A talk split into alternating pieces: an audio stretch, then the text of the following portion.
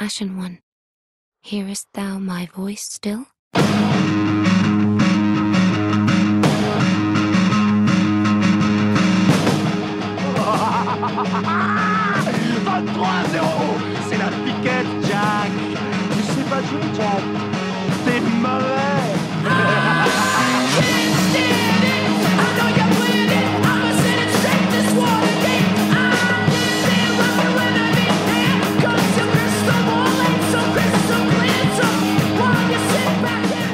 Bonjour Noël Avizna. Bonjour Arthur Inec. Aujourd'hui, euh, cher euh, auditeur, ça fait longtemps qu'on ne t'a pas parlé dans le creux de l'oreille. Bien vrai ça. Et euh, on est de retour pour un. Encore. Un nouveau concept. Alors peut-être que c'est pas le top niveau de garder son audience, de faire un épisode par an et de se diversifier de contexte à chaque fois, mais bon, vu qu'il y a à peu près 10 personnes qui nous écoutent, c'est pas si grave. Non, effectivement. Bisous à vous d'ailleurs, chers Oui, auditeurs, chers euh, auditeurs. qui nous écoutent régulièrement. On ne sait pas qui vous êtes, sauf deux ou trois qu'on connaît personnellement. Oui. Mais c'est cool de savoir qu'on est écouté pour les conneries qu'on fait. Ouais, ça nous fait plaisir en tout cas. Et du coup, nous sommes de retour alors que nous n'étions jamais vraiment partis. Voilà, on n'a pas annoncé notre départ et on est revenu maintenant. Voilà. Et du coup, on a un nouveau concept. Qui est donc celui de... Objectivement vôtre. Le principe de l'émission est celui-ci. On regarde un film, on lit un livre, on regarde une pièce de théâtre ou je ne sais quoi, quoi d'autre. Bref, on regarde quelque chose les deux et il y a une personne qui devra sortir les points positifs de l'œuvre et l'autre qui devra en sortir les points négatifs. Nous avons donc quatre euh, protagonistes différents et seulement deux apparaîtront à chaque fois, l'un pour, l'un contre. Quatre parce qu'il y a deux facettes de la personnalité de chacun. Exactement. Et d'ailleurs, on leur a donné des noms différents pour Voilà. bien les différencier. Par exemple, le protagoniste interprété par Arthur qui aime l'œuvre en question s'appelle Ruther Kenny. et celui qui n'aime pas, Non, c'est le contraire. Celui qui aime. celui qui aime Michel Bonson. et celui qui n'aime pas. Ruther Kenny. Quant à- au protagoniste négatif de Noé s'appelle Éon Anzival, Et celui qui aime. Jean-Luc von Matterhorn. Voilà. Donc, on va tantôt laisser la place à nos magnifiques invités qui vont vous parler de Jarhead dans de Sam Mendes. de Sam Mendes dans ce premier épisode de Objectivement Vôtre. On espère que ça vous plaise. Bonne écoute, bisous. Bisous. Jingle. He's beginning to believe.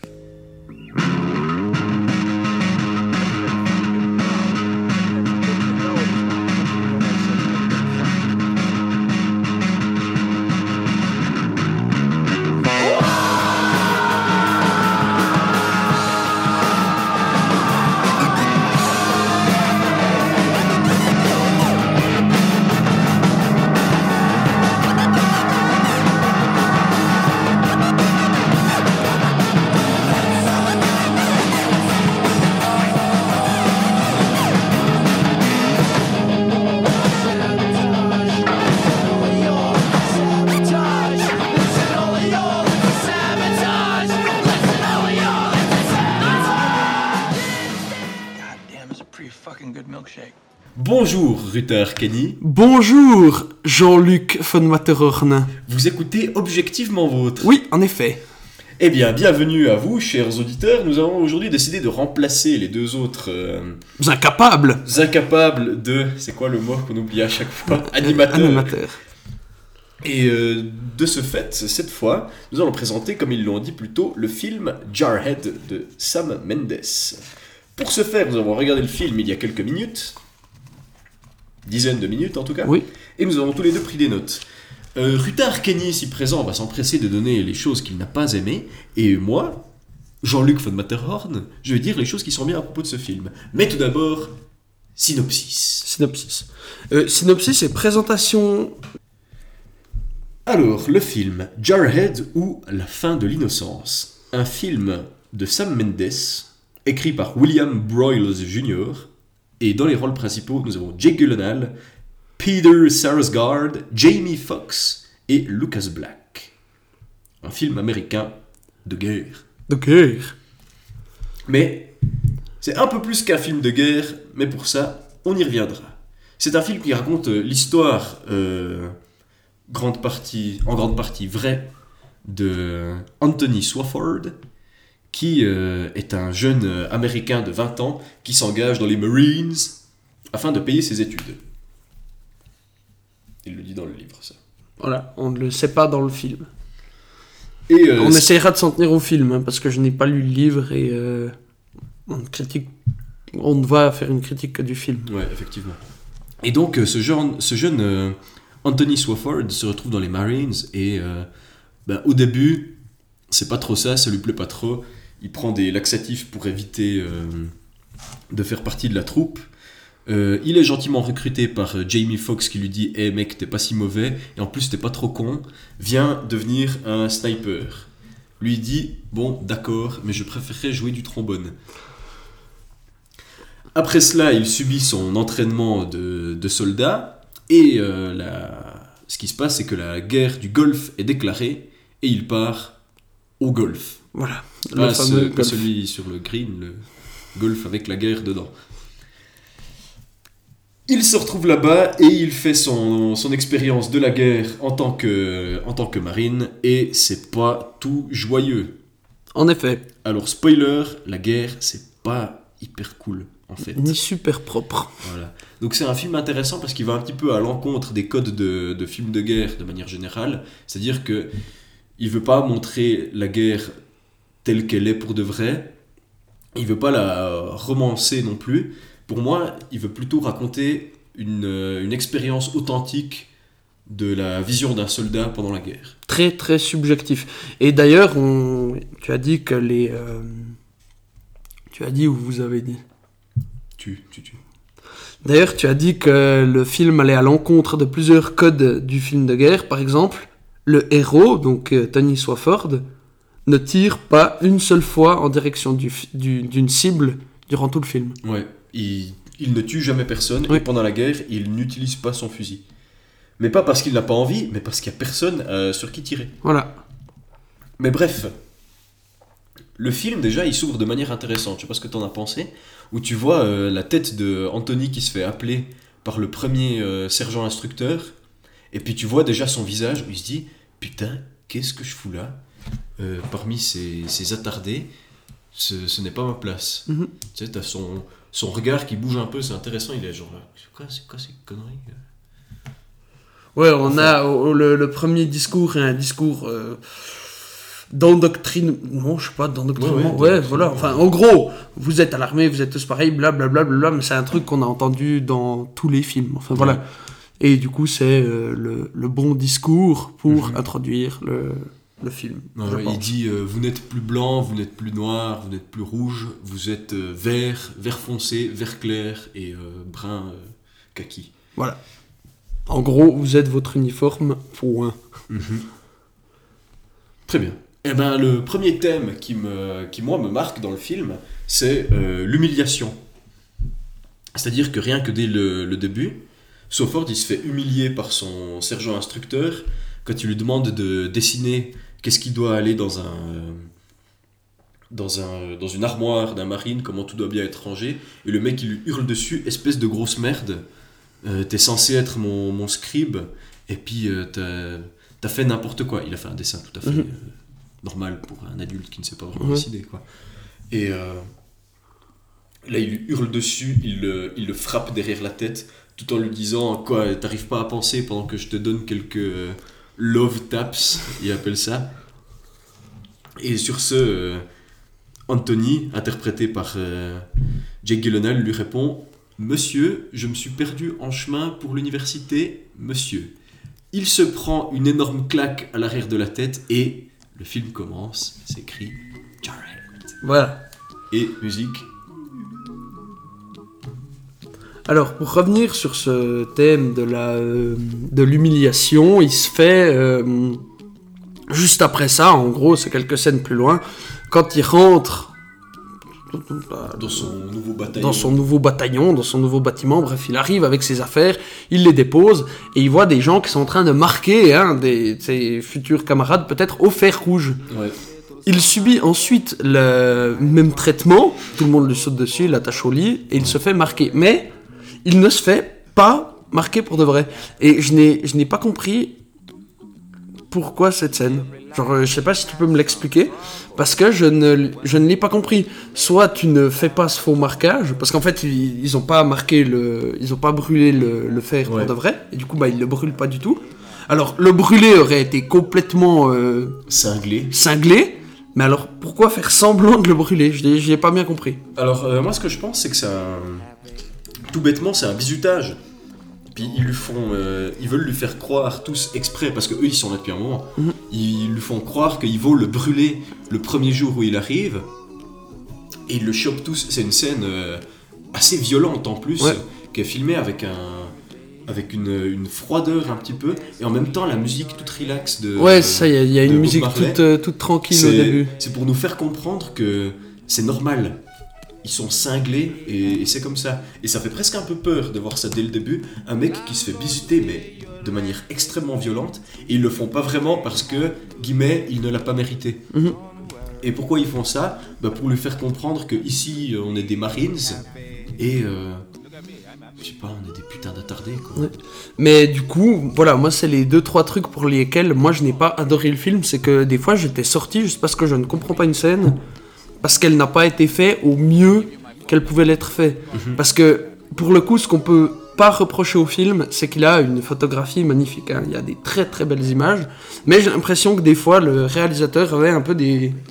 Il, il avait une bonne idée, genre pour cette scène-là. Je sais pas si elle est vraie, hein. je sais pas si ça s'est vraiment passé dans le livre, je sais rien. Alors, il me semble qu'il en parle pas dans le livre. Ok, alors c'est peut-être en plus une scène ajoutée pour, pour montrer ça, donner une bonne idée, mais filmer pas de la meilleure manière possible. C'est un petit peu pas assez explicite pour moi. Ouais, Et- c'est vrai qu'on comprend pas si. euh, Et un autre truc, tu en as vite fait parler, c'est euh, bah, ils sont ils sont attardés. Et en fait, au début du film, euh, on a presque de la peine à s'a- à s'attacher à eux sont Parce que c'est des, des cinglés. Tu n'as pas envie de t'attacher à eux. Ils regardent un film, juste avant de partir en Irak. Ils regardent un film, euh, je sais pas ce que c'est comme film, il y a les euh, Valkyries en fond. Ah, je sais plus, c'est pas Platoon, c'est. je, sais pas. Bref, en gros, un film. Apocalypse Now. C'est possible que ce soit Apocalypse Now. Et du coup, euh, il y a un film et il y a les hélicoptères qui arrivent et, et ils sont tous en train de, hurler Vas-y, bute-le, bute-le. Alors que c'est des civils qui sont en train de courir. ouais. Et vas-y, bute-le, bute-le. Et tu ne t'as pas envie de t'attacher à ces personnages au début. Ouais, mais ce que je trouve, ce qui. euh, Je suis d'accord que t'as pas trop envie de d'attacher à ces attardés, mais en tout cas, t'as envie de. On a dit attarder beaucoup de fois déjà. Ouais, ouais. Mais en tout cas, euh, moi en tout cas, je m'attarde. Je me suis. Je m'attarde. je m'attache beaucoup au personnage de Swafford justement, parce qu'il est, il est malin, il est, il est intelligent, il est trop intelligent pour être là où il est, en tout cas au début. Mhm. Et puis euh, t'as tous ces, euh, ces euh, monologues euh, de voix off qui te font comprendre qui il est, puis qu'il est pas complètement fou.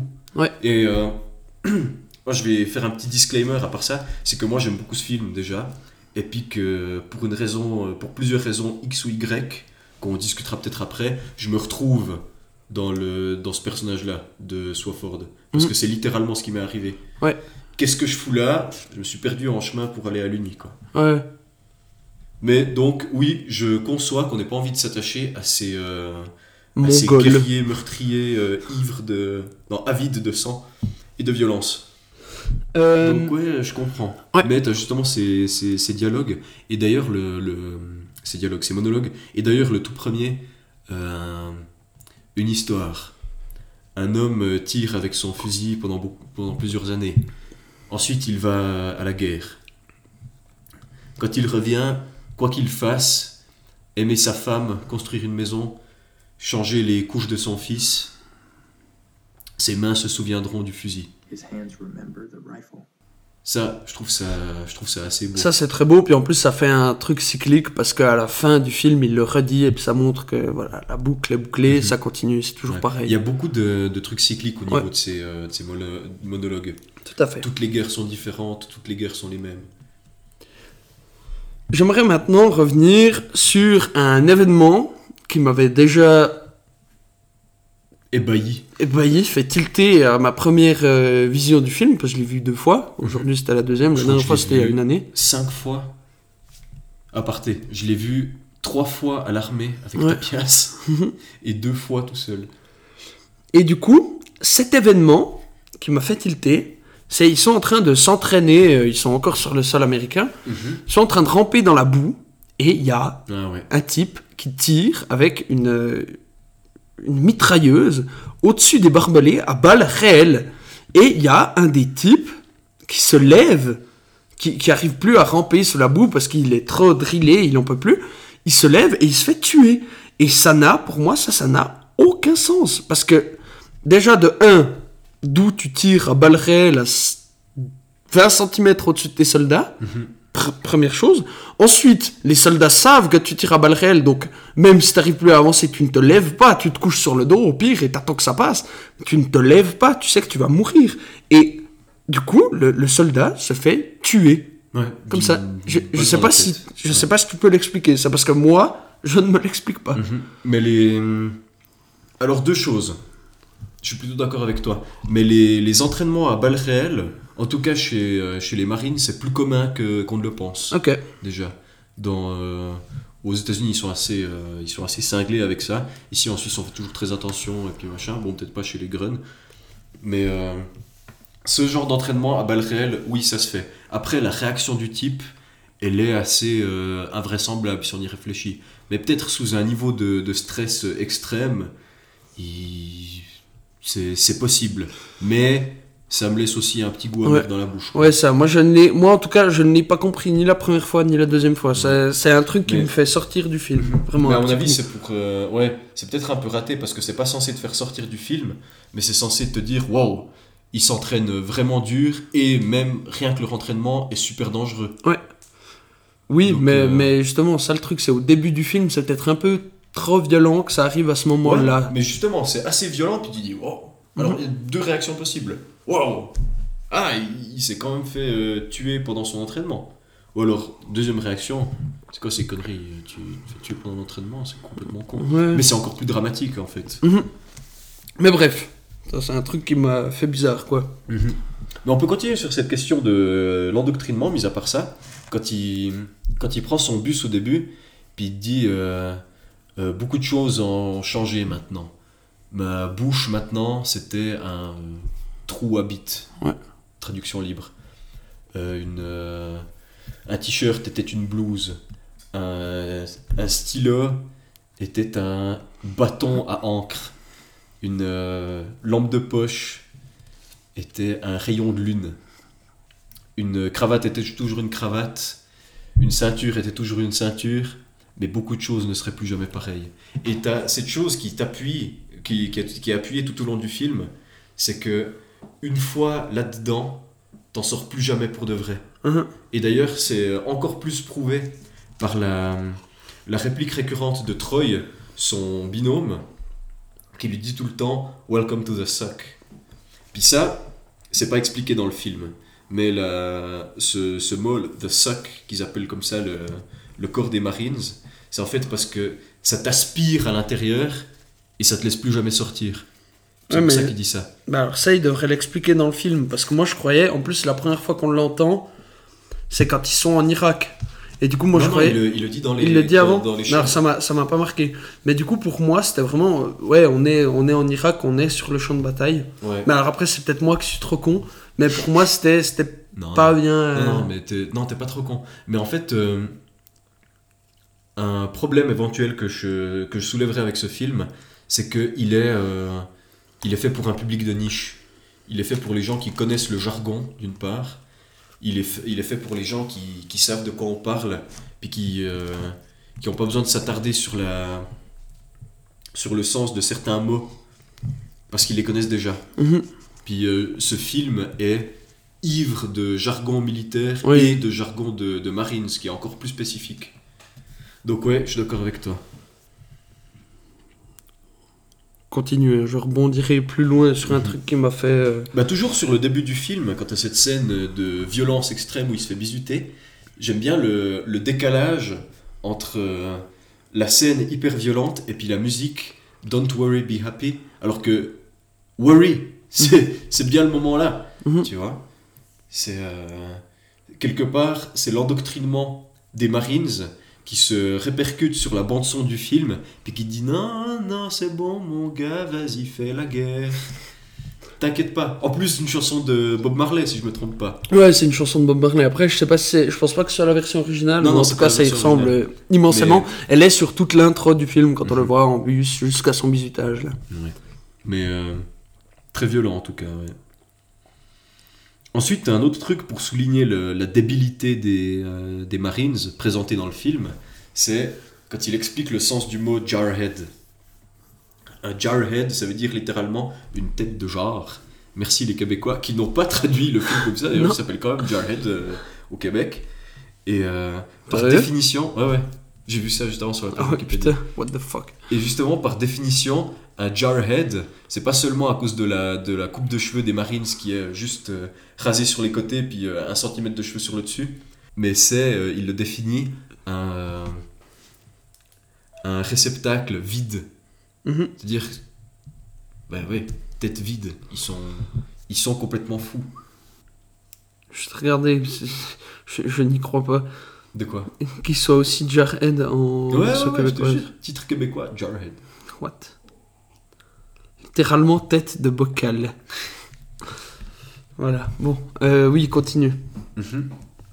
Ensuite, j'aime bien le, Non, j'aime bien tout dans ce film. Mais il y a un le premier passage euh, qui t'explique un petit peu plus la psyché de Swafford.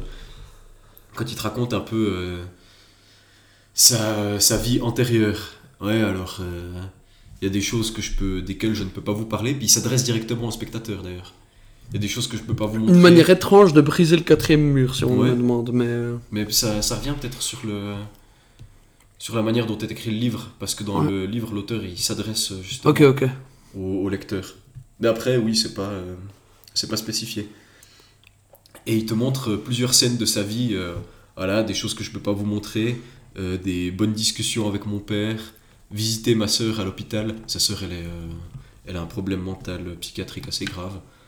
Euh, faire des cookies avec ma mère, tu vois, sa mère qui pleure. Toutes ces choses-là qui décide lui-même d'enterrer Mhm. et qui décide de pas te montrer. D'ailleurs, intéressant, dans le film, ça a été adapté et il dit Je ne peux pas vous les montrer. Dans le livre, il me dit Je ne peux pas l'écrire.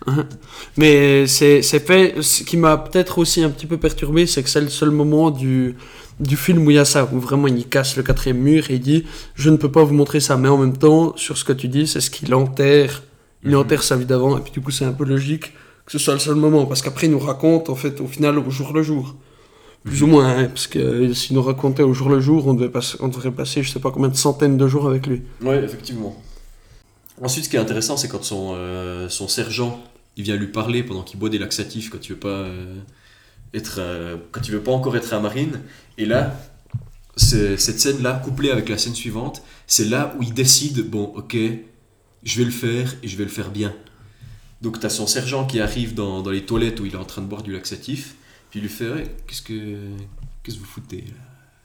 Écoutez j'ai entendu dire que vous étiez pas trop con venez devenir un, un sniper bon je veux, je veux bien essayer. Qu'est-ce que vous lisez là? C'est quoi? Camus. Hmm, That's some heavy dope, Marine. c'est genre. Ça, c'est intéressant parce que l'intelligence, comme ailleurs dans le film, elle est, euh, elle est mise de côté. Mhm. Euh, T'as pas besoin de ça ici. T'as une tête de jarre complètement vide. T'as pas besoin de lire Albert Camus. Il le fout à la poubelle, son Mhm. livre. Et il le dit même, some heavy dope. Si on analyse un petit peu ça, puis qu'on déconstruit le, le- le sens de cette phrase, c'est littéralement non, non, non, non, c'est pas ce genre de drogue-là qu'on prend ici. Ouais, ça, c'est pas, c'est pas, waouh, c'est du lourd ce que tu dis, c'est. c'est le genre de, de conneries dangereuses ouais. qui risquent de te rendre intelligent. Ouais, voilà. C'est pas ça qu'il faut ici. Et euh, ça, c'est un parallèle avec euh, Full Metal Jacket, par exemple, où ils leur disent ne pensez pas. Mhm. Votre job, c'est de tuer et puis d'être les plus gros euh, motherfuckers qui, qui soient. Citation. hein. Et ensuite, bref, je, je m'égare un petit peu. T'as Swafford qui arrive après devant le, le régiment. Et puis, évidemment, le sergent, il l'humilie. Il lui dit Ah, j'ai cru que tu voulais jouer du trombone. Ah, t'as pas de trombone ben, joue avec ta bouche, quoi. Puis il l'humilie comme ça devant tout le bataillon. Puis après, euh, il motive un petit peu, puis il dit Ouais, est-ce que vous voulez être les, les plus gros badass C'est bien ça, c'est bien ce qu'on va voir. Est-ce que t'es encore là? Swafford Puis là, il dit Ouais, je suis toujours là. Et là, là, c'est le début de son endoctrinement.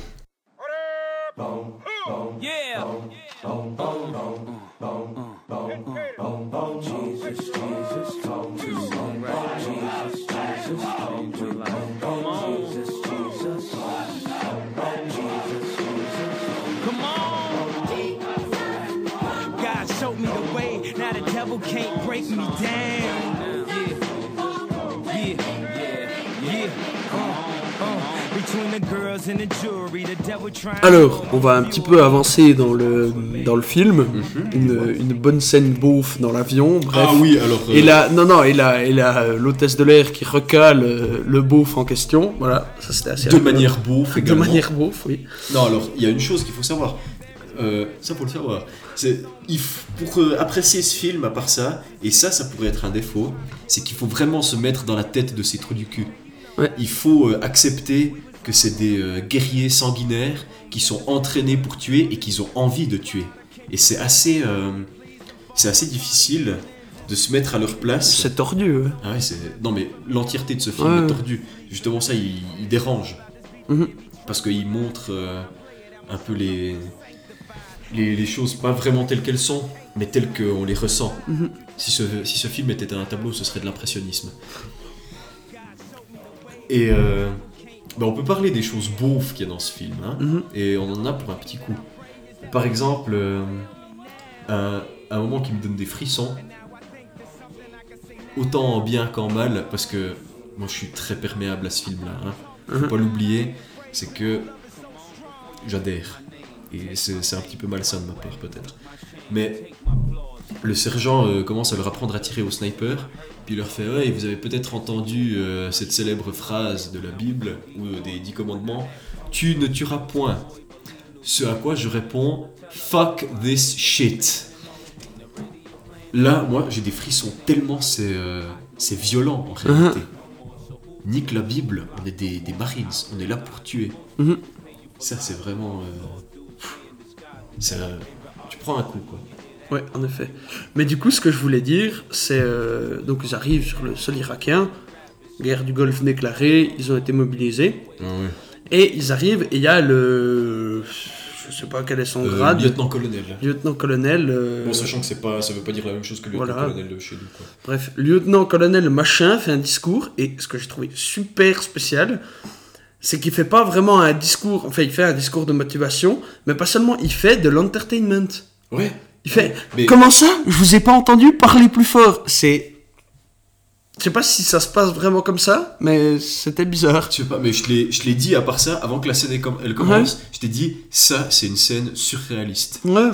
C'est- transpirant d'endoctrinement. Quand, Ouais. il, quand tu leur dis, ouais, Saddam Hussein, cette espèce d'énorme fils de pute, euh, il utilise du gaz sur les enfants. Regardez cette photo.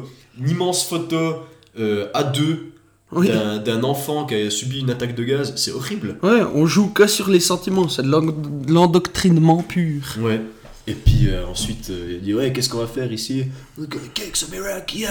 Puis ils sont vraiment motivés à tuer. Mhm. Et ça, ça fait peur quand tu vois les personnages les plus bêtes, entre guillemets, ouais. qui, euh, parce qu'il y en a qui sont vraiment très bêtes. hein. qui sont On le bêtes voit. et, du coup extrêmement dangereux. Oui. Bête et méchant. On le voit Mhm. pendant le film. On en reparlera sûrement d'une scène Mhm. où il y en a un qui pète un peu un câble. Euh, Ce qui est intéressant aussi avec ce discours, c'est que il dit pas pourquoi on est venu là. Il dit ah ce connard il a fait ça, Ouais, on va ouais. lui défoncer la gueule. Et il laisse entendre que on est aussi là pour garder le pétrole. Voilà. Non, c'est pas, c'est même pas lui qui le dit justement. C'est un des types dans le MV. Il dit, euh, ouais, on est là pour le pétrole. L'autre dit, ouais, mais blablabla. Puis après, il Ouais. y en a un qui dit, les gars, on s'en fout de la politique. On est là, point barre. Et ça, ça c'est un personnage très intéressant, Mhm. c'est euh, Troy. Le binôme de. De Soford, ouais. Lui, euh, bon, Troy, pour le présenter un petit peu, il est pas, euh, il est peut-être pas aussi intelligent que Soford, mais il a énormément de, d'honneur et puis de, motivation. Les, marines, c'est sa vie. Et puis, euh, bah, il le dit. Ouais, on s'en fout pourquoi on est là aujourd'hui. Mais on est là et puis on va faire notre, euh, notre, notre travail. Et s'ensuit, du coup, un, moment du film qui devient euh, beaucoup plus lent. Parce qu'avant, c'était rythmé, il se passait certes pas immensément de choses, mais on, engrangeait le film, quoi. Et là, pour moi, il y a un, problème de rythme. Parce que, ok, ils se font chier. C'est peut-être pour ça que le film devient plus lent, mais il devient peut-être trop long. Parce qu'il y a un petit coup, pendant un, petit moment où il se passe vraiment, où tu- tu t'en fous un peu de ce qui se passe. Ça après ce... Alors, il y a des trucs intéressants, mais c'est pas de nouveau, c'est pas montré de la meilleure manière possible. Je trouve que ça, c'est un des moments qui me fait décrocher un petit peu. C'est possible, mais tu sais quoi? Mhm. Moi, c'est un de mes moments préférés. Ok. quand ils se font chier. Parce que euh, c'est là que ça nous montre qu'est-ce que c'est que d'être un soldat pour de vrai. Et on se fait chier. Ouais. C'est ça la, la dure réalité des choses. Et ça fait encore partie des raisons pour lesquelles euh, je me retrouve là-dedans. Parce que, ouais, c'est ça. Mhm. T'arrives à un endroit, puis on te dit attends. Certes, mais Et j'ai pas trouvé ça, j'ai pas trouvé ça ennuyant. Parce qu'en fait, c'est construit par rapport au livre, ça aussi. C'est que c'est une suite d'anecdotes. Ah, puis euh, là, on s'est fait chier dans la tente. Et puis euh, là, on a fait du football américain. Et là, on patrouille le désert. Ah, bah voilà. On patrouille un désert vide. On tire sur rien. On euh, traverse des champs de mines imaginaires. On lance des grenades sur personne. C'est la désillusion totale des mecs qui ont été entraînés à tuer et qui ont, qui ont envie de le faire et qui se retrouvent avec rien. Qui se Mhm. retrouvent à s'entra- à s'entraîner comme des cons au milieu du désert où il n'y a rien à faire. en effet. Donc peut-être c'est pour ça, la, la- moi je, le- je la ressens pas comme toi, la perte de rythme, parce que pour moi elle est normale en fait. J'y fais pas attention. Et je trouve le, le film tout aussi passionnant malgré cette, euh. Cette lenteur. Mais après, ouais, voilà, moi c'est pas Mais forcément ce que j'avais envie de regarder en film. C'est peut-être pour ça que je dis ça. Mais ouais, mais parce que justement, c'est pas un film de guerre, Ouais. c'est un film de, de soldats. Ouais, oui, oui, en effet. Et euh, du coup, par contre, après, ce qui se passe d'intéressant, j'ai parlé avant d'un des types qui, euh, qui est bête et méchant, c'est Squishy Face. Ouais, on va l'appeler Squishy Face. Voilà, c'est son surnom dans le film. son- Il veut pas qu'on l'appelle comme ça, mais voilà.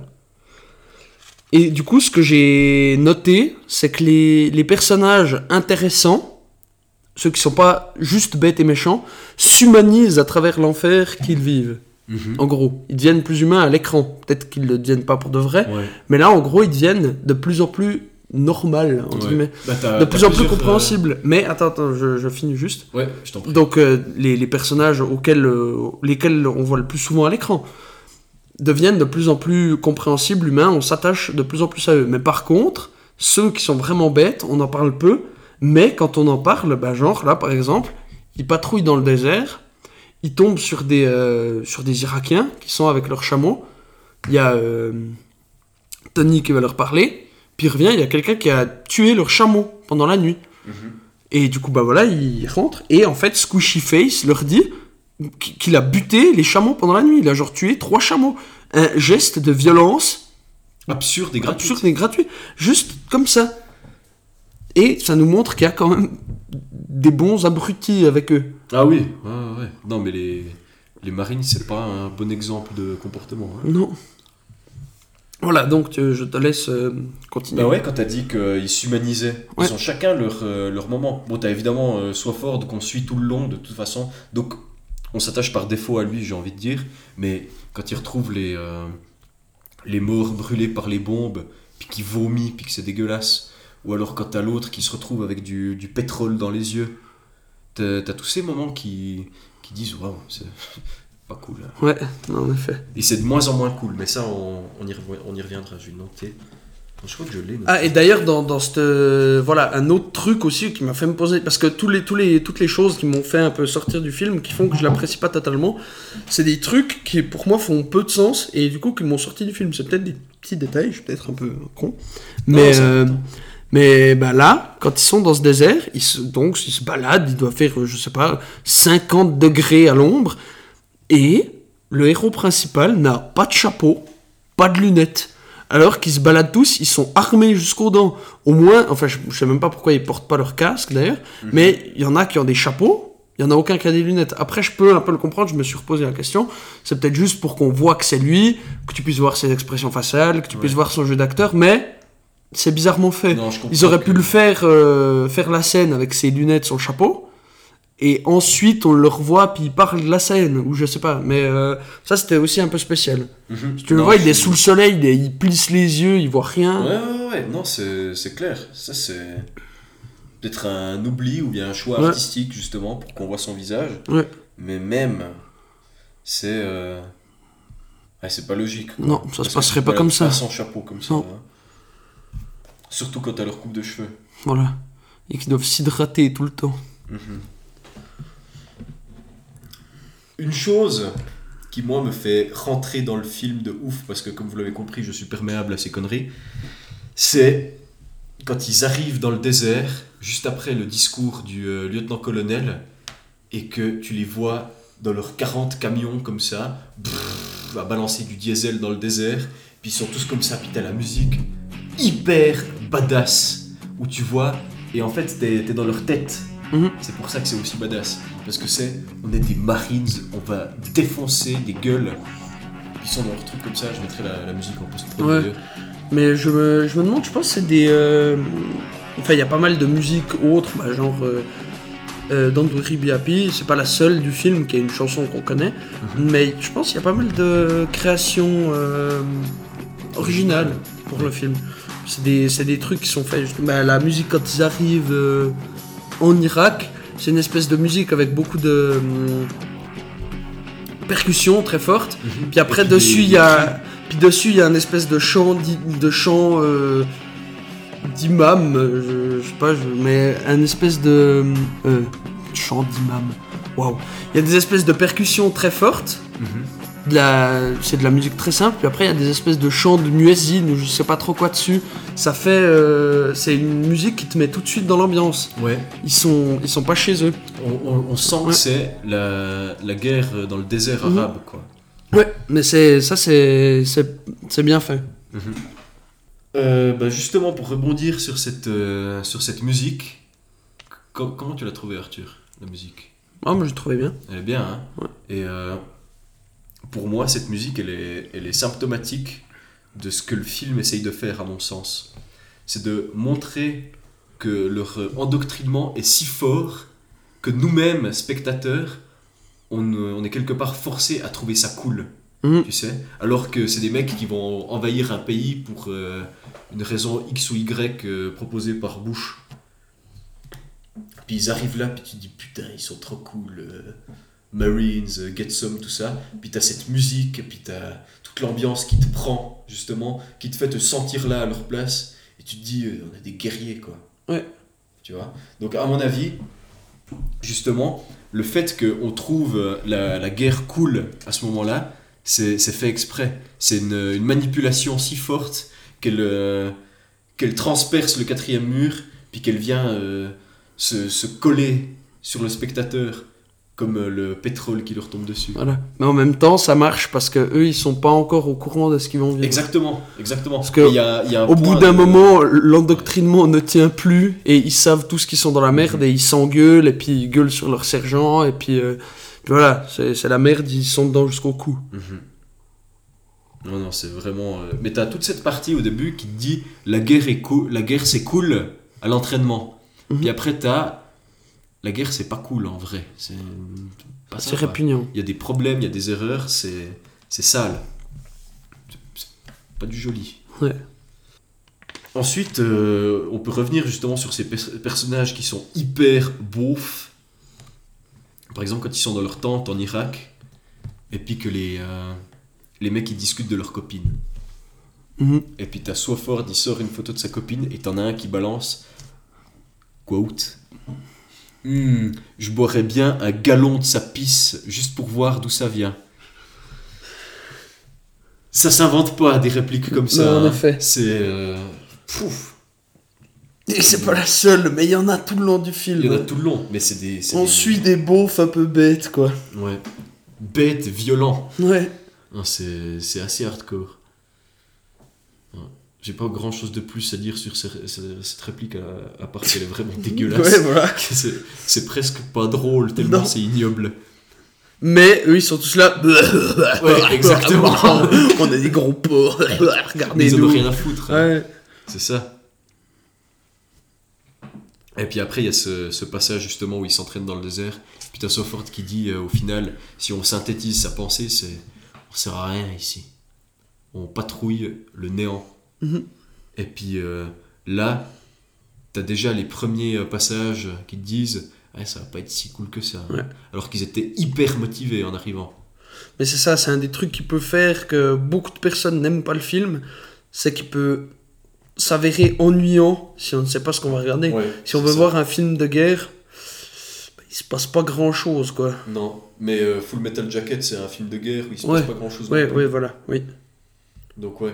Non, c'est vrai que je m'en rends compte de plus en plus, mais euh, c'est un film qui est fait pour un certain public assez restreint au Ouais. final. hein.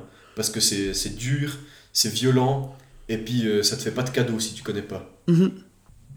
Et puis euh, donc justement après t'as tout ce passage avec l'ennui ambiant, et ils ont vraiment rien à foutre, et il explique les... euh, Swofford il explique les choses que sont censés faire les Marines d'après le règlement quand ils s'ennuient. Masturbation, nettoyage de fusil, euh, discussion euh, de, sur le sens de la vie, plus de masturbation, euh, discute de ta copine qui est en train de te tromper, masturbation x3, renettoyer le fusil. Parler de ses copains, qu'est-ce qui est le mieux Se masturber de la main droite ou de la main gauche? Exactement. Il y a, je crois qu'il y a cinq fois la mention de branlette dans, dans ce passage-là. Et juste après ça, tu vois le, le matin sur le campement, avec le drapeau qui se lève un petit peu en, en branle comme ça, puis qui se lève de manière vraiment timide, fatigué. On a vraiment l'impression qu'il est chaud, puis qu'il est comme ça. euh, Puis qu'il se lève avec peine, comme les soldats. Et après, tu as ce moment très particulier qui est celui de l'interview. C'était dans la fameuse partie perte de rythme dont je parlais avant, je crois. Ouais, alors ça, je suis d'accord que l'interview, il, il coupe un peu le truc. Parce Ouais, mais ouais, mais il y a des trucs intéressants. Mais voilà, ça, ça te coupe le truc quand même. Donc pour situer un petit peu le passage, c'est que tu as la télé américaine qui arrive euh, en Irak, et puis qui euh, prend quelques soldats, puis qui les interviewe. On va faire de la propagande pour les États-Unis, montrer à quel point les Marines sont contents d'être là et défendre leur pays. Et tu as plusieurs réactions intéressantes. Tu as Swofford qui dit au début ce qu'il est, ce qu'il est censé dire.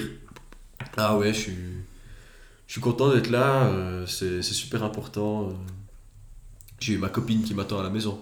Après, tu as Kruger, le redneck un peu malin, qui dit rien du tout. Voilà. Parce qu'il n'a pas la liberté d'expression. Et du coup, il décide, ok, on me donne pas mes droits, je ne parle pas. Mhm. Point. Et ça, ça- c'est intéressant. Ouais. Ça en dit beaucoup sur ce personnage-là. Euh, ensuite, tu as Troy, donc le binôme de Sofford, qui est absolument convaincu, qui dit bah, c'est super important ce qu'on fait ici. euh, je vois pas où est le problème. euh, je suis là pour représenter quelque chose. Si j'étais à la maison euh, aux États-Unis avec un job normal, personne n'en aurait rien à foutre de ce que je fais. Et ce mec, on peut discuter ses idées, mais en tout cas, il est hyper honnête. Ah oui, oui. Enfin, hyper honnête, oui et non, parce qu'on apprend plus tard qu'il ment à tout le monde depuis le début, du coup. Qu'il a des... des, Ouais, mais euh, c'est pour protéger son honneur. bien sûr. côté. mais il a un passif criminel et tout, il va se faire renvoyer... Ouais, mais il euh, a genre volé euh, une boîte de soupe au supermarché. Ouais, voilà. Mais il a, il a un passif criminel et du coup, euh, techniquement, il aurait pas le droit d'être là. Mhm. Alors que c'est ce qu'il veut le plus au monde. Voilà. Alors que Swafford, lui, se réjouit juste de se casser. Mhm. C'est ça. All you want is in, all I want is out. Ensuite, il y a la fameuse scène de football euh, américain que, anecdote, j'ai pu vivre IRL en combinaison NBC en jouant au touch rugby. C'était super cool. C'était horrible. Et euh, ils jouent justement au football américain pour montrer l'efficacité de leur combinaison. euh, Ce qui ne fait aucun sens. Venez, on montre comment notre euh, combinaison nous fait survivre grâce aux retombées atomiques. On va jouer au football. Ouais, ouais, ouais. Non, mais c'est pour montrer qu'ils sont Oui. capables de se battre, en Ouais. fait. Et c'est là qu'on découvre que leur euh, équipement est complètement foutu. Il y en a un avec sa paille qui ne fonctionne plus. Il y en a un, je sais plus, il lui manque un œil ou une connerie comme ça. Ouais. Enfin, enfin un, un verre. Mhm. Et puis des, euh, des histoires comme ça. Ouais, ça fait 4 mois euh, que j'ai demandé à le changer. euh, je vais mourir si, Mhm. euh, s'il y a des gaz. Et puis là, tu te rends compte d'une chose, c'est que il y en a beau, à- il y a beau avoir certains soldats qui aiment la- l'armée puisqu'ils y font, l'armée elle les aime pas. Non. L'armée elle s'en fiche. Et ils sont laissés avec leur matériel à la con, et si d'un coup ils en ont vraiment besoin, bah, ça va être compliqué de vraiment bien l'utiliser. Parce qu'il est purement et simplement défectueux. Voilà. Euh, donc voilà, j'ai marqué on s'en fout qu'il meure, point d'interrogation. Mais euh, ouais, c'est un petit peu l'esprit. Et ça, je sais pas si tu l'as vécu à l'armée, Mhm. mais moi oui. Quand tu casses euh, un truc de ton équipement, ou bien que ton équipement il est mal foutu à un endroit, j'avais j'avais eu un problème comme ça. hein. et j'ai eu la réaction la plus stupide du monde. C'est que j'avais un pantalon de, de pèlerine, donc en plastique Ouais. imperméable, et il manquait un élastique en bas, tu sais, qui serre autour de la chaussure. Ouais. Et puis je suis venu vers mon lieutenant, puis je lui ai dit, ouais, écoutez, euh, excusez-moi, euh, première semaine, hein, il y a mon truc qui est cassé là, euh, qu'est-ce que je dois faire? Bah, ça va pas vous tuer. Bah non. Ouais. Donc je l'ai gardé. Ma jambe droite mouillée pendant l'intégralité de mon école de recrue. Ouais, hein. voilà. Euh, on peut parler voilà, d'une autre scène Mhm. que je n'avais j'avais compris euh, l'idée de la scène, mais que j'ai de nouveau trouvé pas super bien faite. Le rêve Le rêve, c'est quand ils sont, ils sont donc dans le désert et ils les envoient en vacances. En Ils permission. vont, voilà, ils vont faire un week-end dans un vrai bâtiment. Ils sont plus sous leur tente. Mhm. Ils ont rien à faire. Ils sont, ils sont en week-end quoi. Et Swafford fait un, un cauchemar où il se réveille au milieu de la nuit. Il va donc il, il croit que sa copine le trompe. Elle le trompe sûrement à ce moment-là du film. Ouais. Bah, toutes les copines trompent tout le monde hein, Voilà, à peu près. ce film-là. Et du coup, euh, il, va, euh, il va se regarder dans le miroir. Il voit sa copine dans le miroir. Mhm, À la place de lui. Bon, ça, j'ai déjà trouvé bizarre parce qu'il y aurait d'autres moyens de la faire apparaître que par un miroir. Je sais pas, ça renvoie comme si c'était elle, sauf qu'elle le trompe alors que lui, il la tromperait Ouais. pas. Enfin, je sais pas, ça, je trouve ça un peu maladroit. Ouais, c'est hautement discutable. Et après, il vomit du sable Mhm. parce que. Après, il vomit du sable parce qu'il est trop plein de ce désert et. Voilà. C'est c'est une scène. Bordel. Ça va? Je sais pas, j'ai un chat dans la gorge. Et du coup, c'est une scène toute symbolique, mais comme je l'ai dit avant, je suis pas super touché par euh, les scènes très symboliques que ce mec essaye de faire parce qu'elles sont avec un bon message, mais pas assez bien faites à mon sens. Ouais, Voilà. c'est en tout cas le fait qu'il voit sa copine dans, ce, dans le miroir à la place de se voir lui, ça c'est particulier. Mais c'est analysable. Moi je trouve ça discutable. Ouais, Mais on pourrait l'analyser comme quoi il ne pense qu'à elle. ouais, oui, Et bien même sûr. quand il se regarde lui, lui-même, il ne voit qu'elle. Voilà. Mais après, euh, voilà, c'est une scène que j'ai fait Mais bizarre. après, quand il vomit du sable, moi j'aime beaucoup justement. Parce que c'est c'est trop bizarre. C'est c'est vraiment malsain. Ouais, c'est assez dégueulasse. La première fois que je l'ai vu, tu, tu, tu dis, c'est répugnant. Mhm. Mais justement, parce qu'il est. Ça fait, euh, je sais plus, 4 mois qu'ils sont dans le désert, Ouais. qu'ils font rien. Puis il en a littéralement jusque-là. Mhm.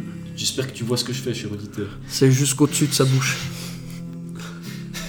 Mais euh, ouais, je suis- d'accord. Mais euh, le, le fait de vomir du sable, j'ai vu ça nulle part ailleurs et j'ai trouvé ça Ouais. au moins original. Au moins original, en effet. On ne peut pas le retirer. Et toujours sur ce thème du euh, il se fait tromper par sa copine, il y a cette scène qui suit qui est effroyable où il y a un autre soldat Oui.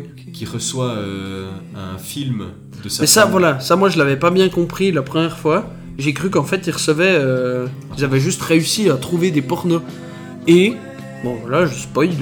euh, le porno en question, c'est une femme d'un des types qui est en train Non, de se du, faire. du type qui a reçu du la type cassette. qui a reçu la cassette, qui est en train de se faire troncher par le voisin. Et du coup, moi, la première fois, j'avais pas compris, mais en fait, sa femme qui lui a envoyé. Donc, déjà, c'est spécial de demander, Hum, chérie, tu m'envoies un porno, s'il te plaît? Non, mais il a pas demandé. Bah, ils sont tous là pour regarder un porno, non? Non, ils sont tous là pour regarder Deer euh, Hunter. Ah Ah, Parce ok qu'ils pensent tous littéralement que euh, la femme de machin leur a envoyé euh, un film de guerre. Ah, ok Ah ouais, bah alors j'ai vraiment rien compris. Je sais pas, il lui dit euh, Eh mec, la machine qui a envoyé euh, Deer Hunter. Ah ok, j'avais pas, j'avais pas euh, pigé. Bon bah voilà.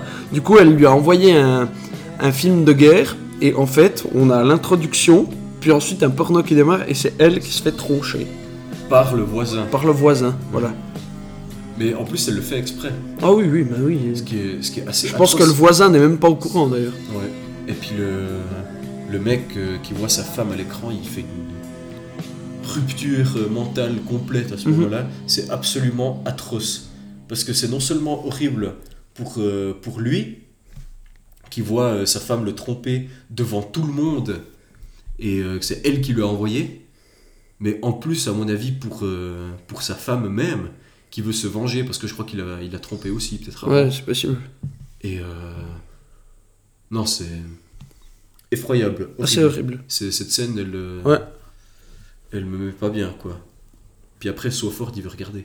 Il veut regarder pour savoir qu'est-ce que ça fait de voir sa copine le tromper. Mhm. Parce que justement, c'est le moment où Swaford est en train de devenir fou. Ouais. Et là, à nouveau, énumération. Euh, on a plusieurs solutions euh, standards euh, chez les Marines. Si, je sais plus. Mais bref, blablabla, si ce qu'on a dit fatigué, va dormir.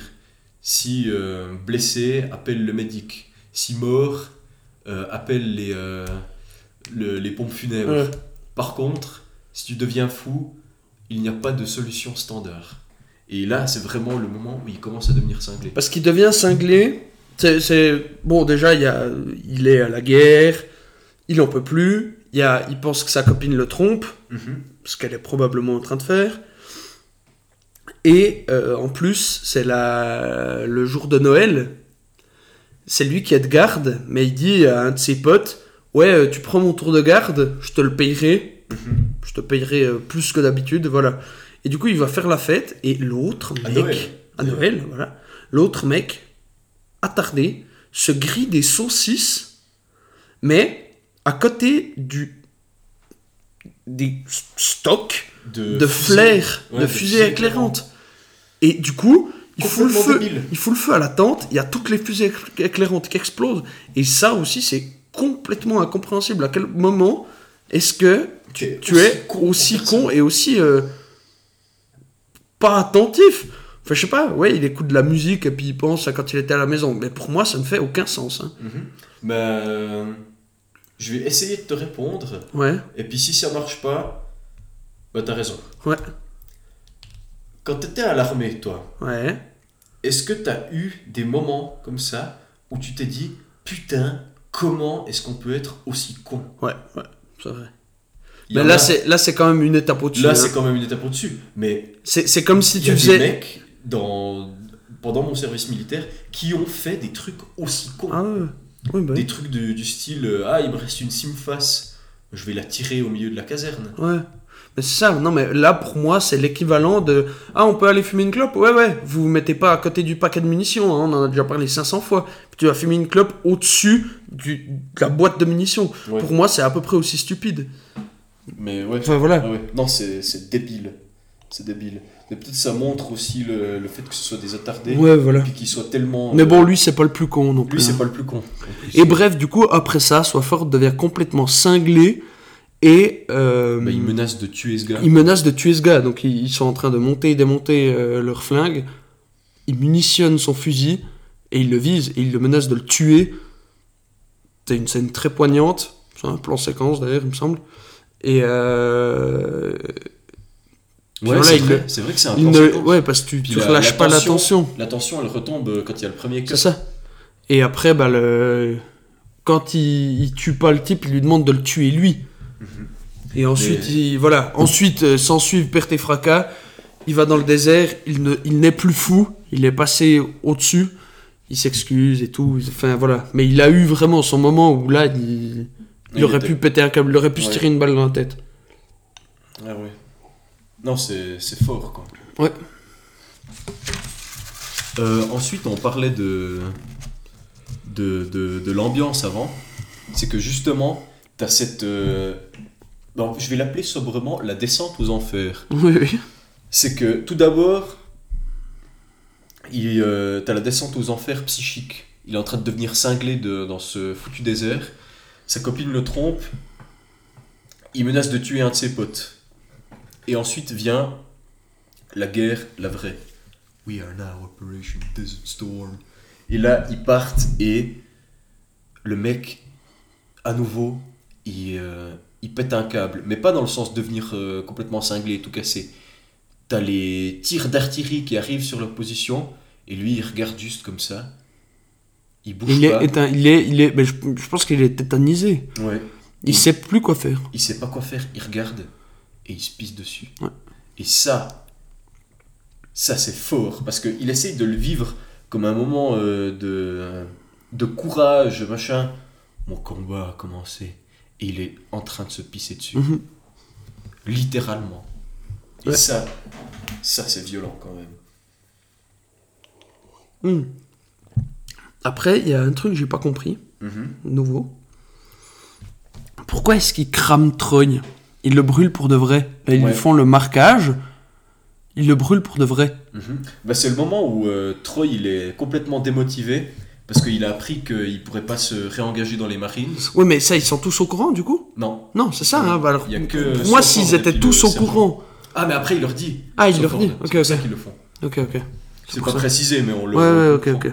Comprend. Et puis, Alors moi, euh, je l'ai pas bien compris de nouveau. Ouais, ouais, ouais. Donc en gros, pour revenir là-dessus, c'est Troy, le binôme de Soford, qui reçoit l'information qu'il ne pourra pas euh, re-enlist dans les Marines à cause de son passé euh, plus ou moins criminel.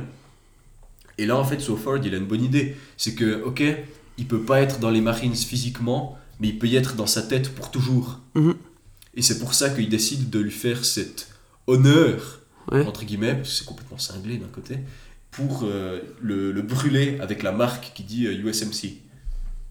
Comme ça, euh, mais tu vois qu'il il a mal, Ouais. mais il est heureux quelque Ouais, part. tu ça. sais. Puis il y a Swafford qui lui fait. euh, qui lui chuchote je ne sais quoi dans Et il lui l'oreille. dit tu l'as mérité. Ouais.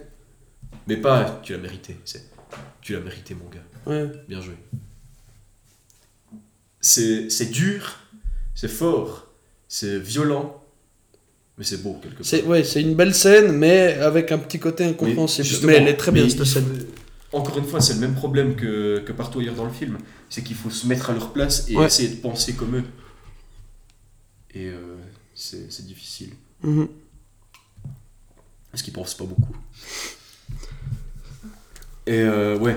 Et ensuite, par, euh, je reviens dessus, il y a la descente aux enfers. Donc d'abord, tu as cette scène comme ça, où en plus, euh, Sofort, il risque sa vie pour aller chercher des piles qui s'avèrent être mortes. Voilà.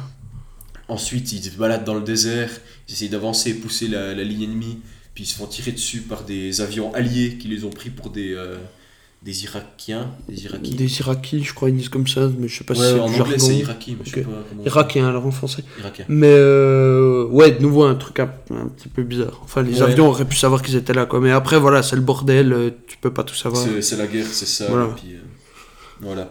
Et justement, j'ai noté les étapes euh, horribles. Donc, tu as le tiraillier. Ensuite, ils arrivent sur l'autoroute où tout le monde a été bombardé, où les civils sont morts, carbonisés. Que des civils tous cramés dans leur bagnole Ouais. par les avions. C'est à ce moment-là que tu as une très belle scène où tu as Sofort qui dit Ouais, I gotta take shit. Il part un coup et puis il se retrouve euh, dans une espèce de, de cratère avec euh, trois ou quatre personnes carbonisées. Et le, le sol, le sol est aussi complètement carbonisé. Ouais. Le sable sol, est brûlé. Ouais, le sable est brûlé et il marche sur le sable et tu vois que le, le sable euh, pas s'éclaircit mais il soulève les couches où il y a de la, de la suie Mhm. et puis là où il marche ça fait des traces blanches et c'est super joli visuellement là. D'ailleurs le, le film est assez monochrome si on fait attention. hein. Ouais. Il y a tout que beige. Euh, ensuite, donc tu as le, le sable, les morts carbonisés, puis après tu as les puits de pétrole qui prennent feu quand les, euh, les euh, Irakiens. Ça, c'est littéralement l'enfer. Mhm. Les Irakiens font la technique de la terre brûlée, foutent le feu au... Terre est déjà Voilà. assez brûlée comme ça. mais foutent le feu au puits de pétrole et du coup bah eux ils se baladent sous des des puits de pétrole qui crame à des Ouais, dizaines pleut. de mètres de hauteur. Il leur pleut du pétrole dessus. Du coup, il fait, c'est des nuages de pétrole qui, qui sont dans le ciel et qui leur coulent dessus. Quoi. Ouais. Il leur pleut du pétrole dessus. Et c'est horrible. Et là, euh, il dit La terre saigne. Et Squishy Face nous refait euh, une fucked up. Ouais, alors là, Là, là, on voit que lui, il est voilà, mauvais. hein. là, là, on voit que lui, il est vraiment bête et méchant. En gros, il a trouvé un Irakien euh, carbonisé et il le prend, puis il l'habille, puis il joue avec. Complètement Ouais. cinglé. Il est, il est fou, c'est horrible, Ouais. c'est hyper dérangeant. Ouais. Bah d'ailleurs, il dit le sergent que le type ne va pas s'en sortir comme ça. Après, il fera des rapports sur lui. Mhm. Mais euh, ouais, c'est c'est terrible. Et Ouais. justement, c'est le, le, le paroxysme de cette descente aux enfers où c'est visuellement l'enfer. Il y a des, des puits en feu partout, des flammes euh, qui montent à des dizaines de mètres. Il pleut du pétrole. Je veux dire, euh, si quelque chose sur Terre ressemble à l'enfer, c'est bien ça. Mhm. En tout cas, la vision biblique qu'on a de Ouais. l'enfer. En effet.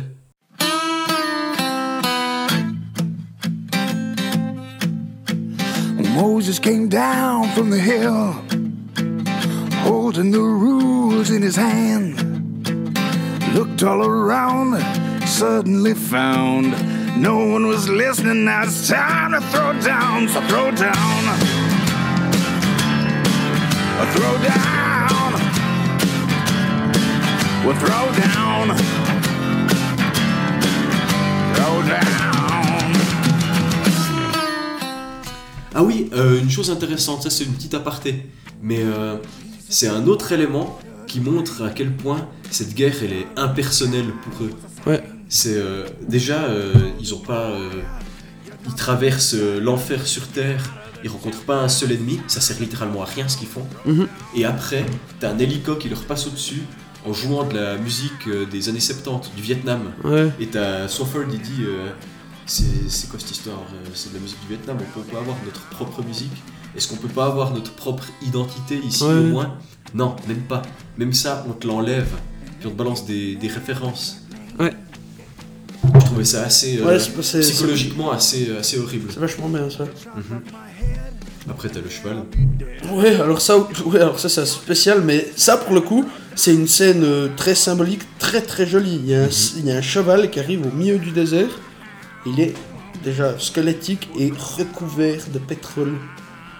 Et bah il est comme eux quoi, il est embourbé dans cette merde, il a aucun nulle part où aller et il avance juste vers sa mort prochaine. Vu qu'il est recouvert de pétrole, il va bientôt crever quoi. Ouais. C'est. euh, atroce. Et après, t'as encore un peu plus d'endo- d'endoctrinement quand même, parce que ce serait mal de s'arrêter en si bon chemin. Ouais. Quand t'as le, le sergent qui discute avec Swafford, et qui lui dit, tu sais, euh, là, je pourrais être à Los Angeles, je pourrais bosser avec mon frère, gagner 100 000 balles par année, euh, être avec ma femme, pourquoi pas la baiser de temps en temps? Citation. hein. Ouais. Et puis tu lui dis, tu sais pourquoi je suis pas là? Parce que j'adore ce putain de boulot. Il vit pour ça. Ouais. Il est, il est tellement profond dans cette, dans cette idée que il ne veut pas céder à la simplicité et puis au, euh, à une vie normale. Il, il veut vivre pour la guerre. Merci Jamie Foxx pour cette performance. Ouais, très très belle performance d'acteur, comme un peu tous les acteurs, il n'y en a aucun qui est pas convaincant. Ah non, ils sont tous bien, mais ils ont, ils ont des gueules aussi. hein. Ouais, ouais, c'est vrai qu'ils ont. Parce que malgré le, le fait qu'ils ont tous des coupes de cheveux euh, pareilles, Ouais. ils ont quand même des gueules. T'as Swafford qui est hyper expressif. Quand même, Jake Gyllenhaal, il a fait un, un boulot de malade. Tu sais, il a des, des grands yeux bleus Ouais. comme ça. Et puis vraiment, il, moi, il me convainc à 100%. Mhm, Ouais, tout à fait. Squishy Face, c'est un trou du cul comme on n'en fait pas deux. Il est vraiment horrible et il est malsain. Ouais. T'as euh, le mec euh, qui a toujours les yeux un peu plissés, euh, Troy, puis qui est, qui est sûr de ce qu'il veut faire et tout. Puis t'as. Enfin, Bref. bref, voilà. Ils sont tous très reconnaissables malgré le fait qu'ils portent tous l'uniforme, qu'ils aient tous la même coupe et qu'ils fassent tous la même chose. Et après, t'as la scène de Sniper. Voilà, la scène qui clôture Le film, ouais. le film, entre guillemets, hein, parce qu'il se finit pas là-dessus, mais qui clôture toute euh, l'action du film en Irak. Pff, Parle-en. Alors en gros, il y a Swafford et Troy qui sont finalement euh, envoyés en mission en tant que snipers qu'ils sont pour aller tuer un haut dignitaire euh, irakien. Et puis ils arrivent, donc euh, ils rampent, ils sont vraiment... là, ils- ils- c'est leur moment. Ils y sont. C'est- ce pourquoi ils se sont battus depuis le début. Sachant qu'ils n'ont toujours pas tiré sur une seule personne dans Voilà. le film. hein. Et donc ils arrivent comme ça euh, près d'un aéroport, puis ils sont censés tuer un gars qui se trouve dans une tour de contrôle, qui se cache, ils calculent leur truc, ils attendent plusieurs heures. hein. Là, on, on le voit pas trop, on a Ouais, que ça se passe en 10 minutes. tu le dis parce que tu le sais parce qu'il se balade quand c'est la journée, puis il dit après le, le soleil va bientôt se coucher. Ouais, ah ouais, c'est ça. Eh, ça aurait pu être euh, peut-être un peu mieux Ouais, fait. ça. ouais, on aurait pu avoir juste un plan séquence ou quelque chose qui te, qui te montre que le temps passe. Mhm. Et euh, donc ils arrivent, ils sont prêts à tirer sur le gars. Et là, t'as un gradé qui arrive puis qui leur dit non mais qu'est-ce que vous foutez Arrêtez tout, on va les bombarder à la place. Et là, t'as Troy qui fait un Qui pète un câble. qui pète un câble, euh, mental breakdown, qui, qui est là mais putain vous voulez même pas nous laisser tirer au moins une fois sur ce gars. Euh, on n'a jamais eu cette- c'est notre euh, c'est notre kill. Mhm. C'est le nôtre maintenant. Et il pleure, il crie, il en peut plus. Et il sait qu'il reviendra plus jamais, puis qu'il aura plus jamais l'occasion Ouais, de, de faire ce pourquoi il pense qu'il a été fait. Mhm.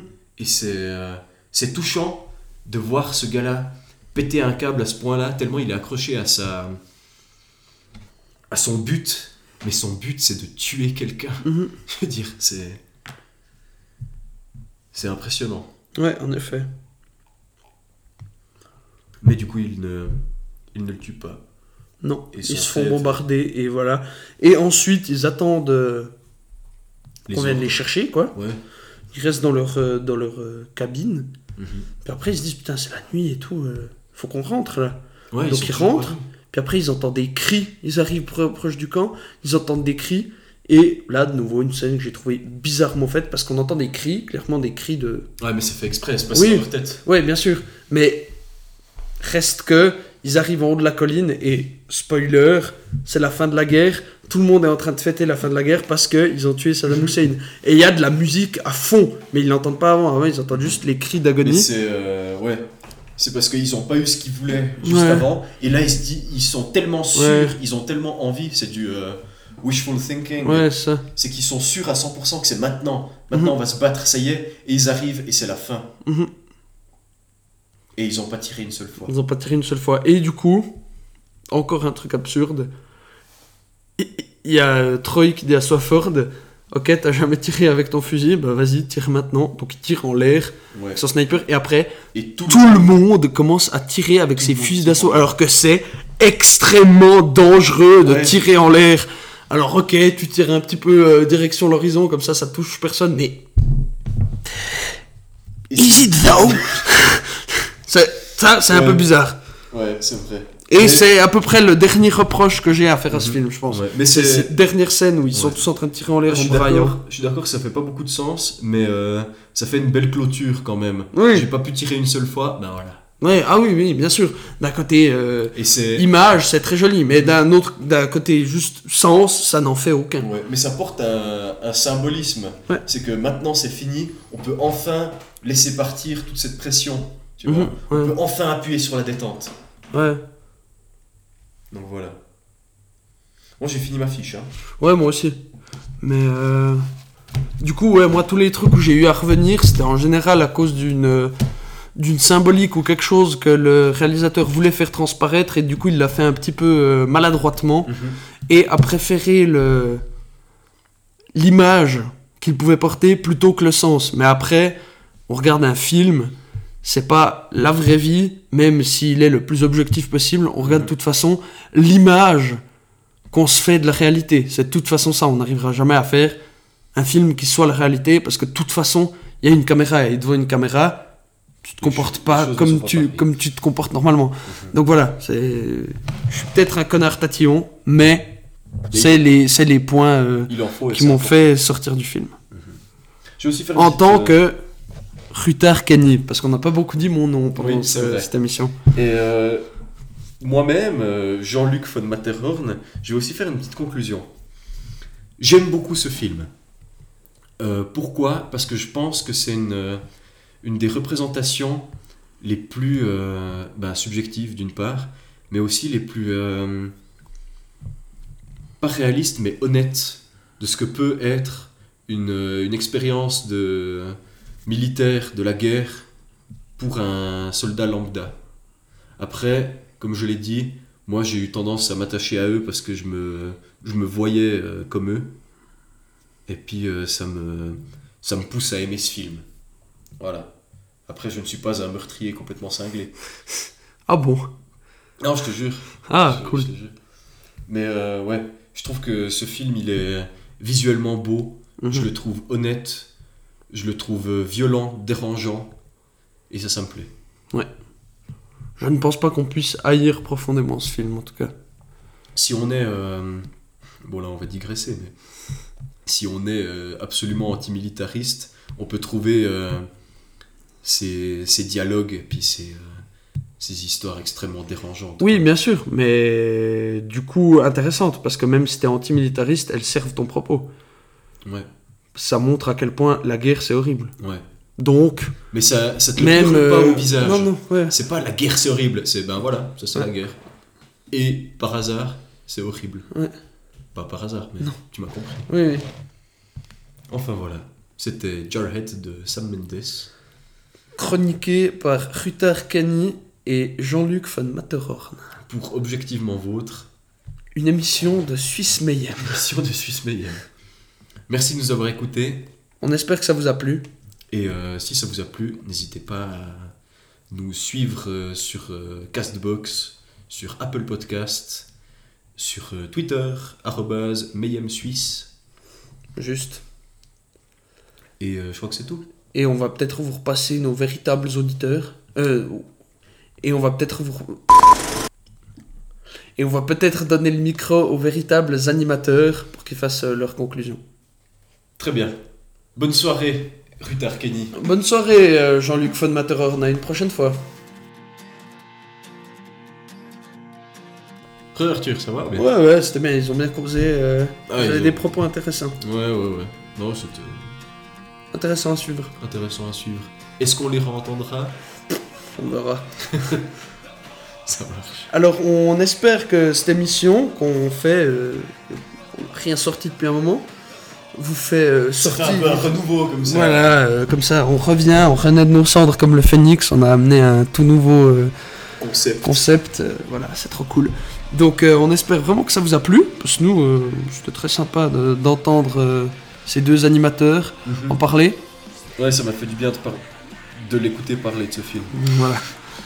Et puis, euh, puis voilà, c'était une occasion pour nous de causer de ce film parce qu'on n'en avait jamais vraiment parlé. Euh, D'entendre d'autres personnes en parler. C'est vrai. Et euh, bah voilà, je sais pas si t'avais quelque chose à, à ajouter. Bah, regardez Jarhead si vous l'avez pas vu. Ah ouais, c'est vrai, ça peut être une bonne idée, vous faire votre propre avis. C'est ça, ouais. C'est parce qu'on n'est jamais mieux servi par que pour ça. ouais. Ouh là, on n'est jamais mieux que moi-même. Oui. Euh, N'oubliez pas de bien vous servir, vous, quoi. Bon. Allez, c'était Suisse. Mayhem, Suisse par Mayhem. vôtre. Voilà. Bisous, bonne soirée, bonne nuit. Euh, à bientôt. À bientôt. Ciao.